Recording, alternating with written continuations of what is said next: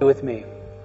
Father in heaven, the way that we find out the greatness of your loving heart is to see you in the person of our Lord Jesus Christ. The way that we see him is by opening up the scripture, and by the way that we open the scripture is to read it and to meditate upon it and to think deeply upon it. So I pray that even now that you would enable us to see Christ, that we might know your loving heart, and by knowing it that we too would be transformed into those who love as Christ is loved. This we pray. In Jesus' name, amen. You may be seated. Please turn to 1 Peter in chapter 1. 1 Peter in chapter 1, I want to begin reading with verse 22. And I'll read through chapter 2, verse 3. 1 Peter chapter 1, verse 22.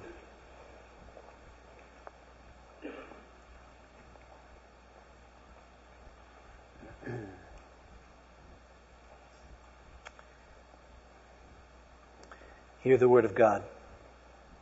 Having purified your souls by your obedience to the truth for a sincere brotherly love, love one another earnestly from a pure heart, since you've been born again, not of perishable seed, but of imperishable, through the living and abiding word of God. For all flesh is like grass, and its glory like the flower of grass. The grass withers and the flower falls, but the word of the Lord remains forever. And this word is the good news that was preached to you. So put away all malice and all deceit and all hypocrisy and envy and slander. Like newborn infants, long for the pure spiritual milk, that you may grow up to salvation, if you have indeed tasted that the Lord is good. Now, this passage is what I would call a two-weeker or a two-parter. That is, I won't finish today. There's really two aspects to this that we need to touch. We'll get, a, we'll get through about one and a quarter today. Um, that doesn't mean next week's sermon will be any shorter, but there's just the way it divides up. That's sort of how we'll get there. The first part of this is the command that we're to, it says in the middle of verse 22, love one another earnestly from a pure heart. The second part of this is the hope that we have that this command will not fall on deaf ears. The hope that we have that this command will not fall simply on those who are utterly inept, but rather come to those and bring with it. I'm not going to tell you what it brings with you. That's next. What it brings with it. That's next week. So the command is that we love one another. Now you remember we've been asking a question even as we began, at least verse 13 of chapter 1, asking the question, how are we to respond to this salvation?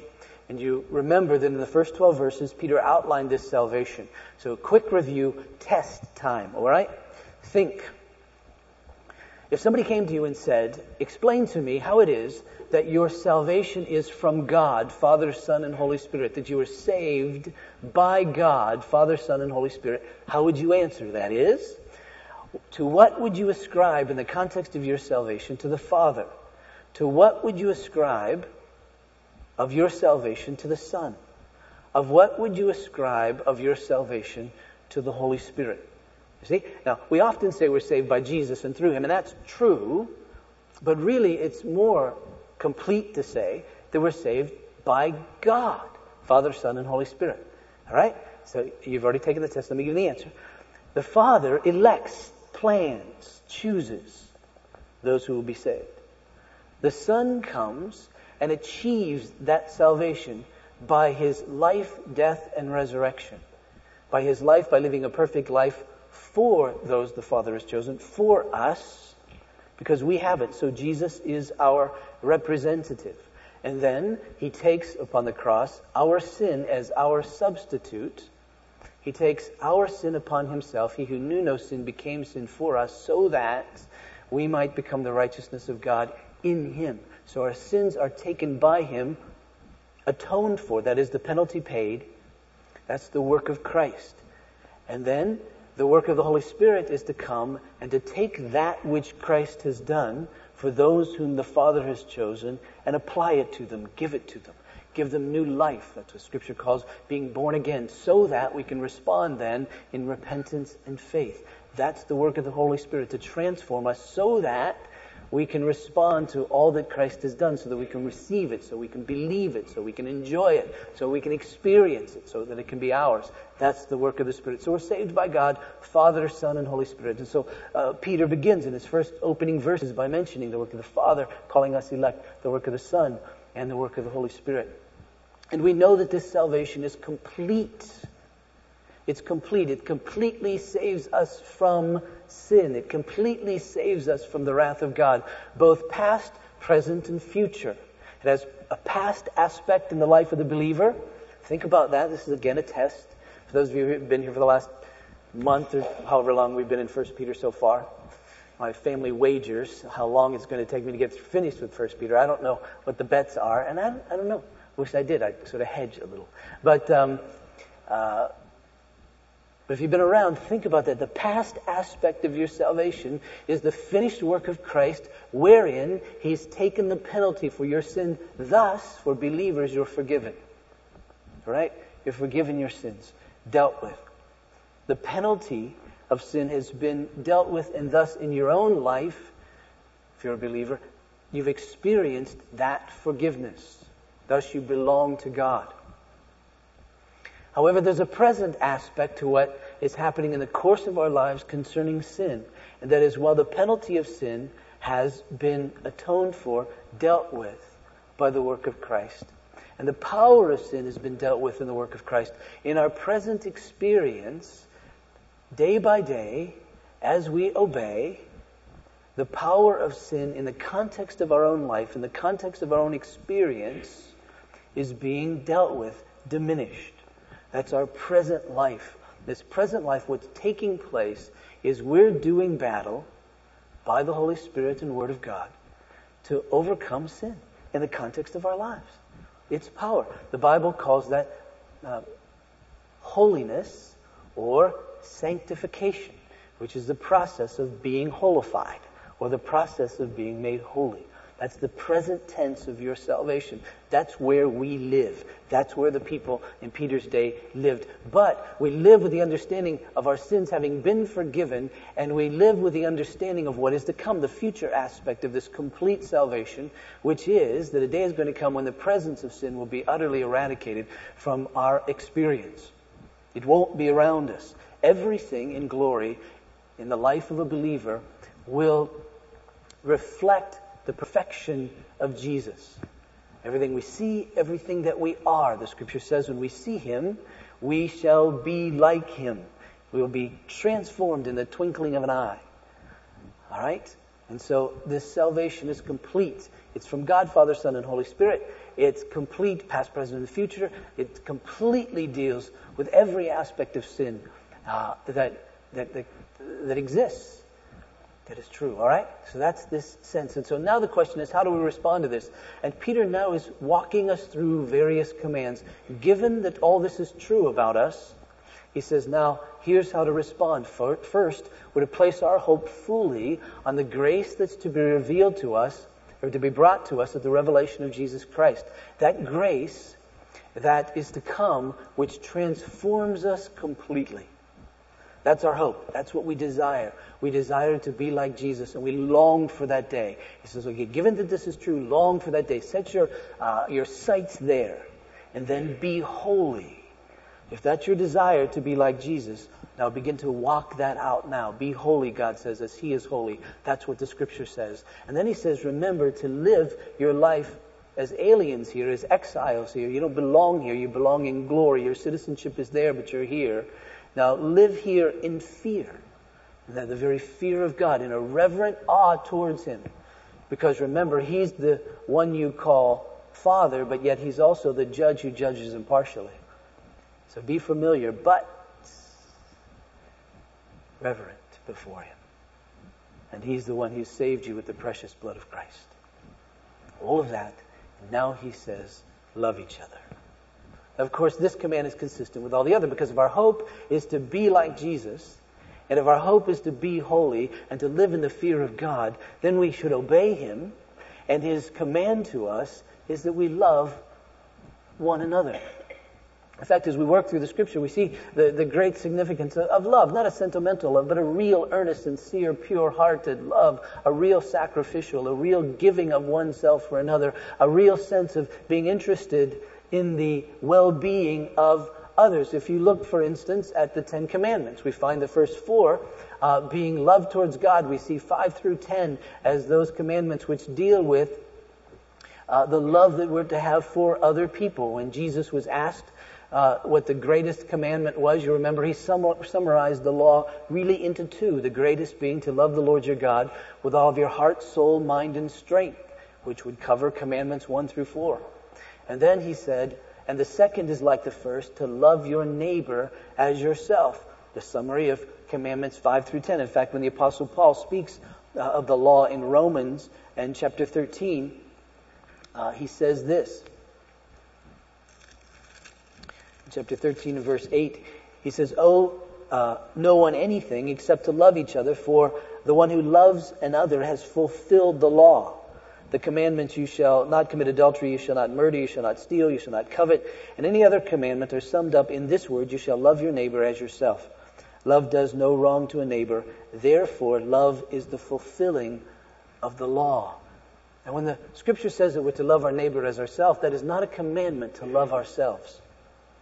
The commandment is to love your neighbor. The assumption is that you have a self-interest, a self-interest in your own preservation and well-being. And so simply God says that since that's normal in the context of your life, I don't have to command you to love yourself. Don't concentrate on that. If you do that, you'll enter into sin very quickly because then you'll put your interests above others. But to love your neighbor as yourself is to say, all right, what is best for my neighbor as if my neighbor was me. What would I want? What would be best? What would I do for myself in that situation? And he says, now turn that, sacrifice, and love them like that. That's what it means. But in the life of a Christian, and what Peter is speaking to here is a brotherly love. That is a love for one another.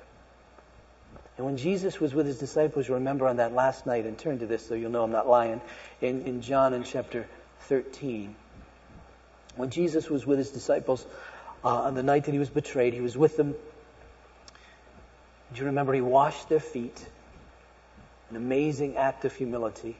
Here, the Master, really the Lord of glory, not just their teacher at that moment in time, not just their rabbi at that moment in time, but if we take off the veil, we see that he's the Lord of glory, and he strips down, takes the form of a servant in their eyes, and he humbles himself to wash their feet. And then that's just a preliminary because he's about to go to the cross, which frankly makes the humility of foot washing look like he's going to go to the cross, the Lord of glory to the cross. And in the midst of all that, he says to them in chapter 13 verse 34, A new commandment I give to you, that you love one another. Just as I have loved you, you also are to love one another. By this, all people will know that you are my disciples if you have love for one another. Now, a disciple is a learner, is one who follows after another. In fact, if you look at someone who is a disciple of another, you should see in that disciple his master, the one he's following. If it's, you know, Michael Jordan and you're a basketball player, if, if you're a disciple of his, then you ought to be able to, you know, start at the foul line, jump, and dunk it. Right? People go, whew, I've only seen Michael Jordan do that. You're like him. And so Jesus is saying, I want you to, if you're going to be my disciples, and people are going to notice that you're my disciples, they must be able to see in you that which is only really seen well in me. And so what I want them to see in you, what I want them to see in you that's really in me, is how you love each other. That is, you're to love each other as I have loved you. See, that's the newness of the commandment. The command to love isn't all that new. I mean, it was in the Old Testament to love your neighbor as yourself. What's changed now is Jesus is saying, I want you to love each other like I've loved you, in the same way that I've loved you, like I've loved you, as I've loved you. Not just as you love yourself, but as I have loved you. That's the newness of this commandment. And he said, if you do that, then people go, yes, you've been with Jesus. You're like Jesus. You're a follower of Jesus because you love the people that he loves the way that he loves them. And you see, this is, this is crucial. For instance, if you'll turn uh, over to chapter 15 and verse 12 of John's Gospel. Again, Jesus says, This is my commandment that you love one another as I have loved you. Now, now, so much hinges on this. Turn back to chapter 14 and verse, sorry, yeah, chapter 14 and verse 15 of John. Jesus says, If you love me, you will keep my commandments. Now, bear in mind what Jesus' commandment is to love each other. So, in a sense, he says, If you love me, you'll love each other. If you love me, you'll love each other. Then, verse 16, he says, And I will ask the Father, and he will give you another helper to be with you forever, even the Spirit of truth, whom the world uh, cannot see. Whom the world cannot receive because it neither sees him nor knows him. You know him, for he dwells with you and will be in you. He says, Listen, if you love me, then you'll love each other. You'll obey me. And you'll be a recipient of my presence through the Holy Spirit. Notice verse 21. Jesus says, Whoever has my commandments and keeps them, he it is who loves me. Bear in mind this commandment to love each other. So we can say, Whoever loves, whoever among you loves one another, is he who loves me. To love each other as believers is to show love to Jesus and to show that we love him. And then, amazingly, the next sentence. And he who loves me, that is, the one who loves each other, because you're the one who obeys his commandments, and he who loves me will be loved by my Father, and I will love him and manifest myself to him. If you want to see Jesus, if you want a revelation of who he is, if you want to really know him, he says you really have to love each other. That is, you have to obey me. Uh, and then I will show myself to you. You realize in the midst of loving one another, we see Jesus. My head's going a mile a minute now. I'm going to try to sort this out very calmly. Ah, verse 23, Jesus answered, If anyone loves me, he will keep my word, and my Father will love him, and we will come to him and make our home in him. Notice chapter 15 and verse 10. Jesus says, If you keep my commandments, bear in mind this commandment to love each other. If you keep my commandments, you will abide in my love, just as I have kept my Father's commandments and abide in his love. These things I have spoken to you, that my joy may be in you, and that your joy may be full. Now, how is it that we live in or abide in the love of Jesus? We do that by obeying him. What do we do when we're obeying him? We're loving each other. And so he says, listen, if you're loving each other, then you're abiding in my love. And what will be the result of that? Well, the one result in verse 11 is that you will be filled with joy. There's absolutely no, positively no joy in living selfishly and self-centeredly. There's only joy in giving yourself in the context of the interest of others. That's real joy. People who live self-centered, selfish lives are miserable. They're never happy, never satisfied, because nothing can ever fulfill all their needs and desires and wishes. But if you spend your life meeting and being interested in the interests of others, you'll be happy. That's the word of Jesus. Then notice he says this, if you'll turn back to chapter 15 and verse 4. He said, Abide in me. Now, how do we abide in him? We abide in him by obeying him. What's it mean to obey him? It means that we love each other, okay? Abide in me and I in you. As the branch cannot bear fruit by itself unless it abides in the vine, neither can you unless you abide in me. I am the vine, you're the branches. Whoever abides in me, remember we abide by obeying, obeying by loving others. Whoever abides in me and I in him, he it is that bears much fruit. For apart from me, you can do nothing. You want to be a fruit bearer. You want to see the fruit of the Spirit born in you. You want to see the gospel go forth. You want to see fruit in the context of the kingdom of God abide in Jesus by obeying Him love each other. Then, verse 7 If you abide in me, obey, love. If you abide in me and my words abide in you, ask whatever you wish and it will be done for you. By this my Father is glorified, that you bear much fruit and so prove to be my disciples.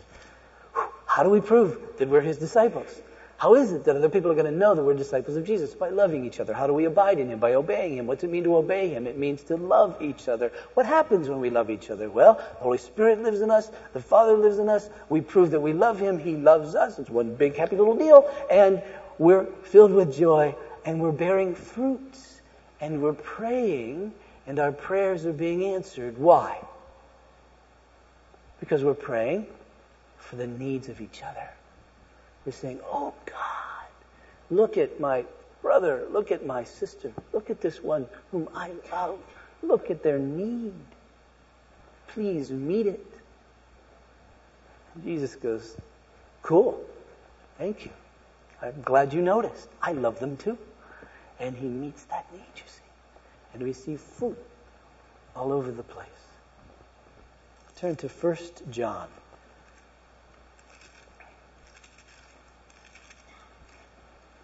John is like many current day authors. He simply writes one book over and over again. Same thing. Publishes the first book. The second point is really the same thing. And it's the same thing. Uh, notice chapter 2 and verse 9. 1 John. Whoever says he is in the light and hates his brother is still in darkness. Whoever loves his brother and abides in the light I'm sorry, whoever loves his brother abides in the light, and in him there is no cause for stumbling. But whoever hates his brother is in the darkness and walks in the darkness and does not know where he is going because the darkness has blinded him. Again, same theme, same idea. Um, chapter 3, verse 10. But this is evident.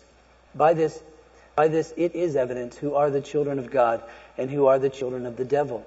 Whoever does not practice righteousness is not of God, nor is the one who does not love his brother. Verse 14.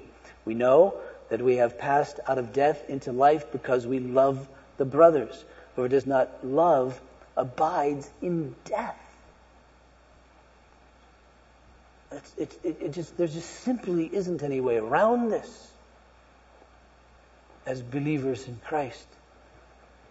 Verse 15 Everyone who hates his brother is a murderer, and you know that no murderer has eternal life abiding in him. Chapter 4, verse 7. Beloved, let us love one another, for love is from God. And whoever loves has been born of God and knows God. Anyone who does not love does not know God, because God is love. Verse 11 Beloved, if God so loved us, we also ought to love one another. Verse 12, no one has ever seen God. If we love one another, God abides in us and his love is perfected in us. Verse 20, if anyone says, I love God and hates his brother, he's a liar. For he who does not love his brother whom he has seen cannot love God whom he has not seen. And this commandment we have from him whoever loves God must also love his brother. I, do you get that?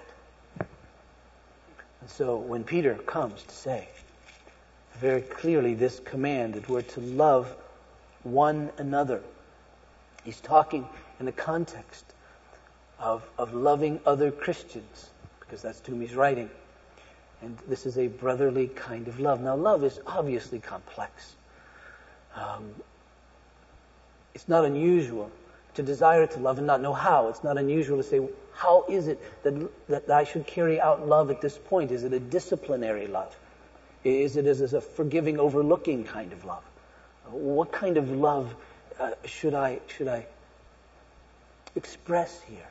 And there are all kinds of books. Uh, perhaps one of the more famous is C.S. Lewis's book called The Four Loves, where he takes various Greek words and, and outlines uh, different aspects, if you will, of love. He begins with a love of affection, as he calls it, or a family kind of love, the love that a parent for a child, child for a parent. There's some sort of natural bond here that, that draws the two together, and you find yourself attached. You find yourself looking out for the best interest of the other because you have this bond of parentage, for instance, this bond of family. Uh, then he speaks of a, of, a, of a, friendship kind of love, where there's this bond between uh, people because of a mutual interest that they may share. Um, and, and so, so, so they find themselves enjoying each other's company. They find themselves looking out for one another, at least as it reflects around this interest, because, because they, they're, they're bound together by that. There's an erotic, or we can put it more positively, I suppose, uh, a romantic kind of, of love that, that looks at another and finds them to be lovely and irresistible, and you say, I can't live my life without this person. And so you're drawn to them because of their, their beauty or that which attracts you to them, and, and you're drawn to them, and you need to possess them, if you will, and to have them, and they need to be yours in that sense. And then he speaks of this love that he simply calls charity old fashioned word. Uh, for those who've been around Christian circles long enough, uh, you know, it's this word uh, agape uh, that, uh, that, that expresses this, this, this Christian kind of love that looks out for the best interests of others, not necessarily because of their loveliness, but simply because you're one who loves. And you simply love them, though they may be undeserving of your love, though they may have hurt you in some way. And you wouldn't otherwise be attracted to them necessarily. But, but now you find yourself doing for them what is good, this kind of love, the kind of love that, that God has, if you will, for us. Peter calls it a brotherly kind of love. Uh, so there is some family tie, but it's not a natural family tie, it's a spiritual family tie. We didn't start out in natural families together, sort of growing up together. Uh, we grew up separate from one another, different cultures, different backgrounds, in all kinds of ways. And then Peter says, now we have this common parentage, this Father who is God. Because God isn't the Father of all, He's only the Father in this sense of those who believe in Jesus, those who are born of the Spirit. John chapter 1 verses 12 and 13 tell us. And so he says, in this sense, this, this, this brotherly love for each other. But we mustn't, by the little phrase brotherly love, think this is going to be easy. There's all kinds of books written about the natural family, and we realize that siblings don't naturally get along with each other. And thus, we shouldn't expect that Christian brothers and sisters should naturally get along with each other. Peter would know that better than anyone else, I suppose, because it took a vision from God, a special vision from God, for Peter to realize that he could, as a Jew, love a Gentile and take the gospel to them. I mean, here's Peter. I mean, he hung out with Jesus, love incarnate. He heard the commandment to go into all the world and make disciples of all people, and he didn't budge because he didn't have a category in his brain yet to say that Gentiles are people too. Because Jews hated them and Gentiles hated Jews. It was a religious squabble, especially between the Jews and the Samaritans. But then any non-Jew was so far removed from what they understood the covenant to be that they just simply never thought about them. And when they did think about them, it was only to avoid them, to stay out of their way. And so Peter had to reorient his whole heart towards these other people, to love them. Because his identity, you see, changed when he became a Christian. His identity was no longer his ethnicity. His identity was now that he was a child of God, that God was his father.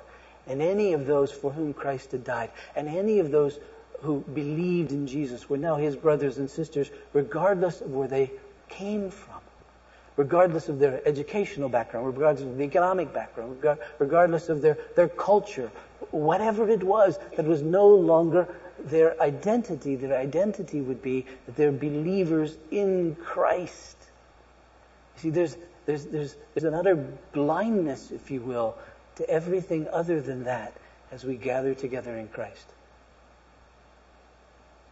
So often we see how we look externally, how we're dressed, what kinds of cars we drive, where we grew up, what our color is, what our national origin and what our ethnicity is, what our educational background might be. And we begin to categorize and say, well, I can talk to this person, but I can't talk to that person. And of course, all that's nonsense.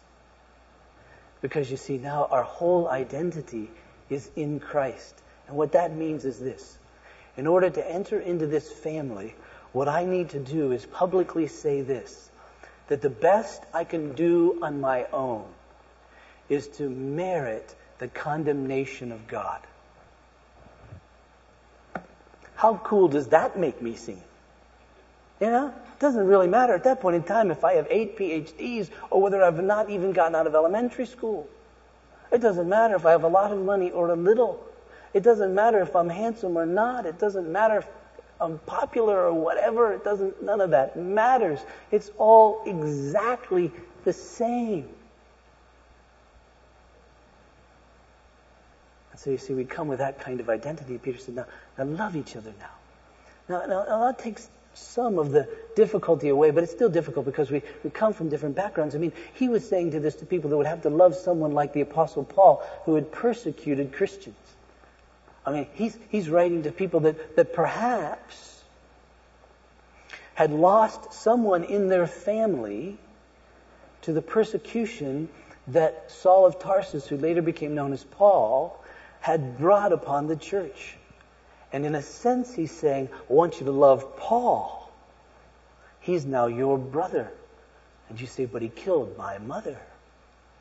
I know. Love him like a brother now. This brotherly love. For you see, this agape kind of love loves because you're a lover. That's how God has loved us. A couple of long quotations from men who are alive, so I hate to give you their name, but I will, just so you know this is me.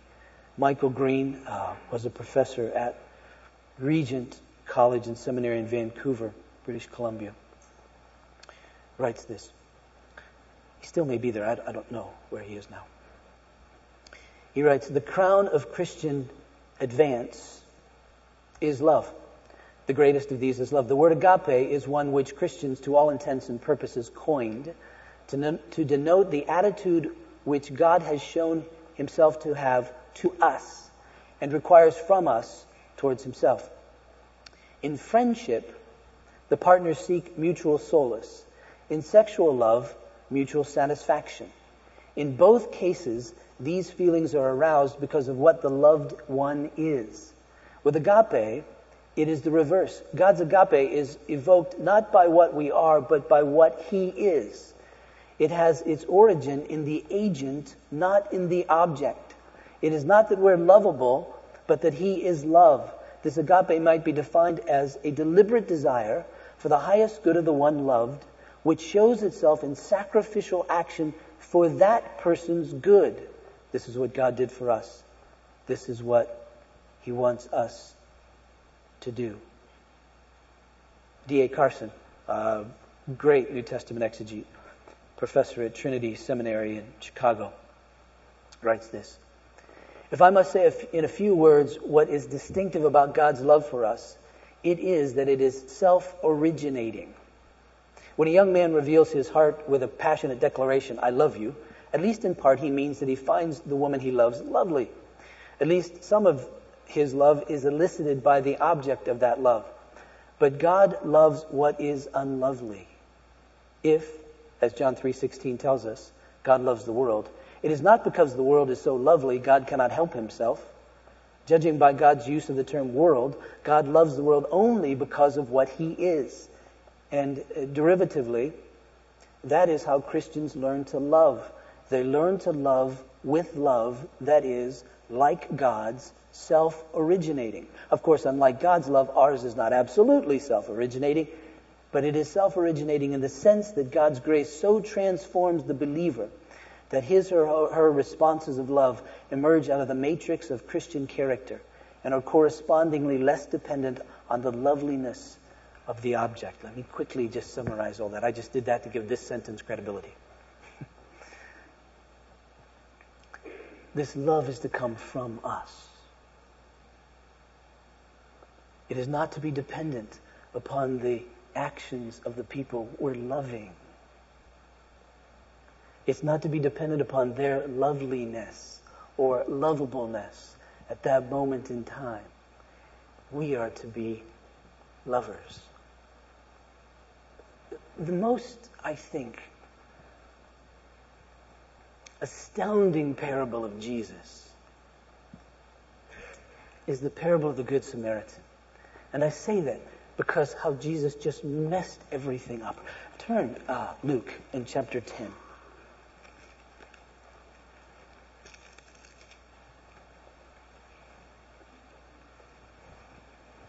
Given by the clock, this may be a three week sermon. Luke in chapter 10, parable of the Good Samaritan. You know this, but listen, because, because the point is exactly this. Luke 10, verse 25. And behold, a lawyer stood up to him, to Jesus, to, say, to test, saying, Teacher, uh, what shall I do to inherit eternal life? He said to him, What is written in the law? How do you read it? And he answered, You shall love the Lord your God with all your heart, with all your soul, with all your strength, and with all your mind, and your neighbor as yourself. And he said to him, You've answered correctly. Do this, and you'll live. Verse 29. But desiring to justify himself, bad motives. Always dangerous to ask Jesus a question, you know, because he just kind of knows exactly why you're asking it. You flunk um, before even the answer. Um, to justify himself, said to Jesus, Who is my neighbor? So if we have to love our neighbors as ourselves, so what I need then is a list of people to love. All right? What I need is a list of neighbors. Tell me my neighbors. All right, I'll get busy. But at least tell me who my neighbors aren't so I don't have to waste my time on them. All right? So that's the question.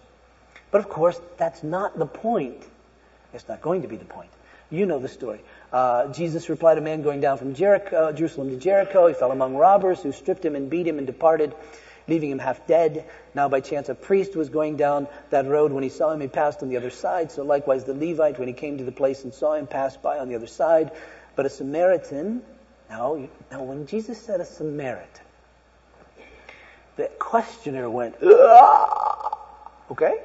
Because he hated the Samaritan. He says, wait a minute, Samaritans aren't even on my radar screen, neighbors are not. So don't even talk about them. All right? So his heart's pounding, he's getting sweaty, he's getting ticked at Jesus, all of that. But a Samaritan, as he journeyed, came to where he was, and where he saw him, he had compassion, he went to him, bound up his wounds, pouring oil and wine, and then he set him on his own animal and brought him to an inn, took care of him. The next day took out two denarii, some money, gave them to the innkeeper, saying, Take care of him, and uh, whatever more you spend, I'll repay you when I come back. Now, remember the question. The question is, give me the list of the people I should love. So you would think the answer would be, you need to love everybody who's beaten by the side of the road. Okay? Or even, you need to love everybody who really obviously needs your help. You know, when you're walking, when you're going through life, and you see somebody needing something, help them. That, that would make a great deal of sense here. That's the answer to the question. But Jesus spins it on its ear and simply says this Which of these three do you think proved a neighbor? No, no, no, no, no. I don't want to be a neighbor. I want to know who my neighbors are so I can love them. And so Jesus' point is you've missed it.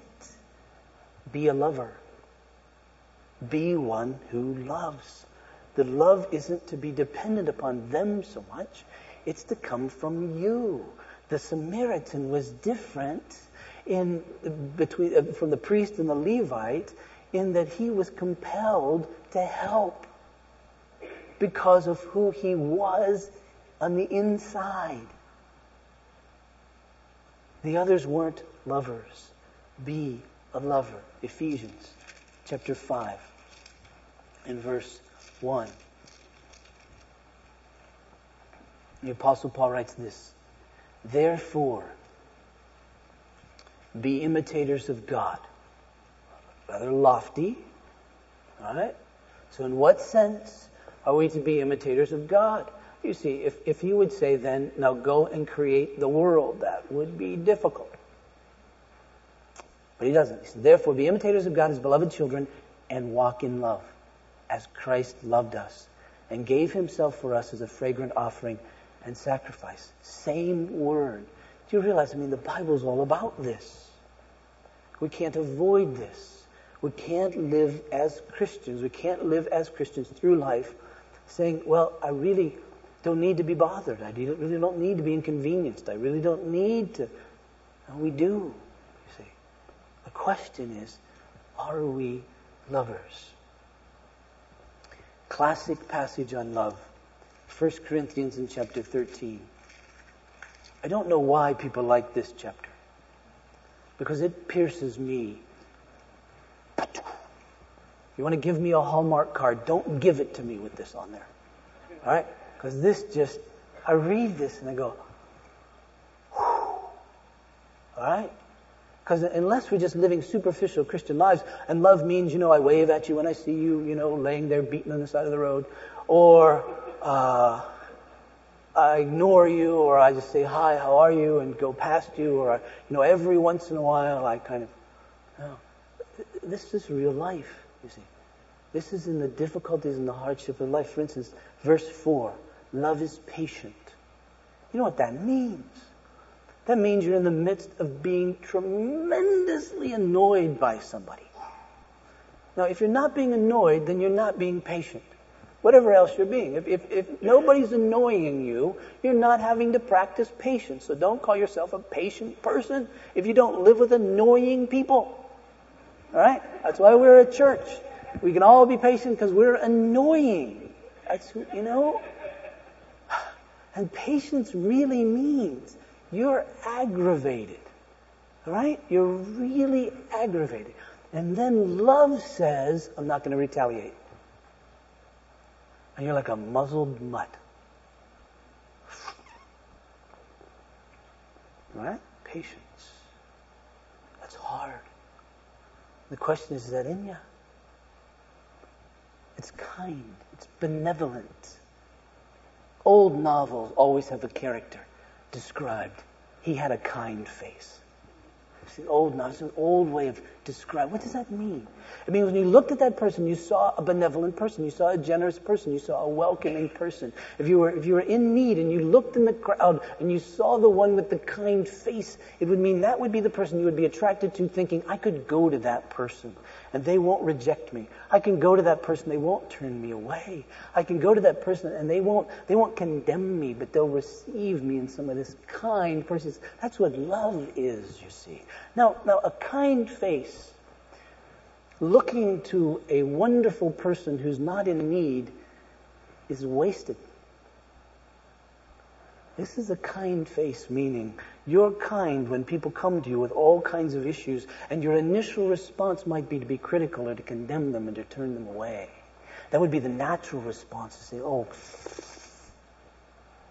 But, if, but this kindness in love, like Jesus' kindness in love to us, is not to turn away, but to be benevolent, even when nobody else would be benevolent.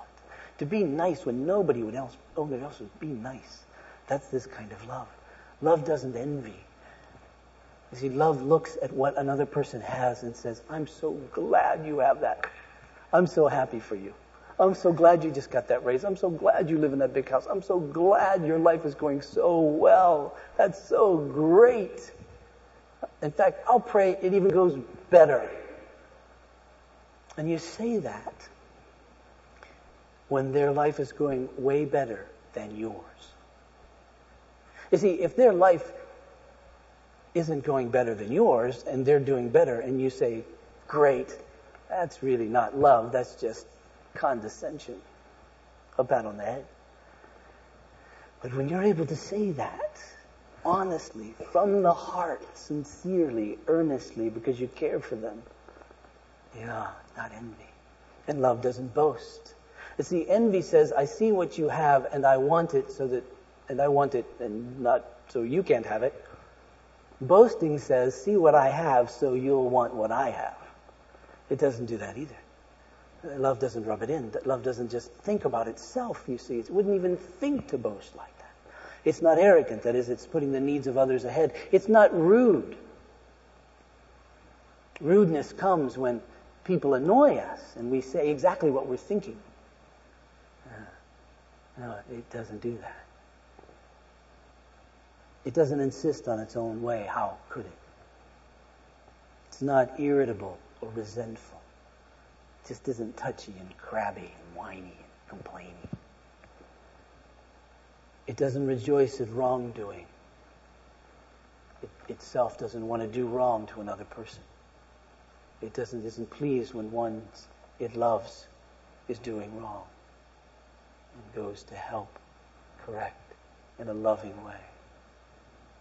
Thus, it would never slander, it would never gossip, it would never be malicious, it would never be deceitful, it would never be hypocritical.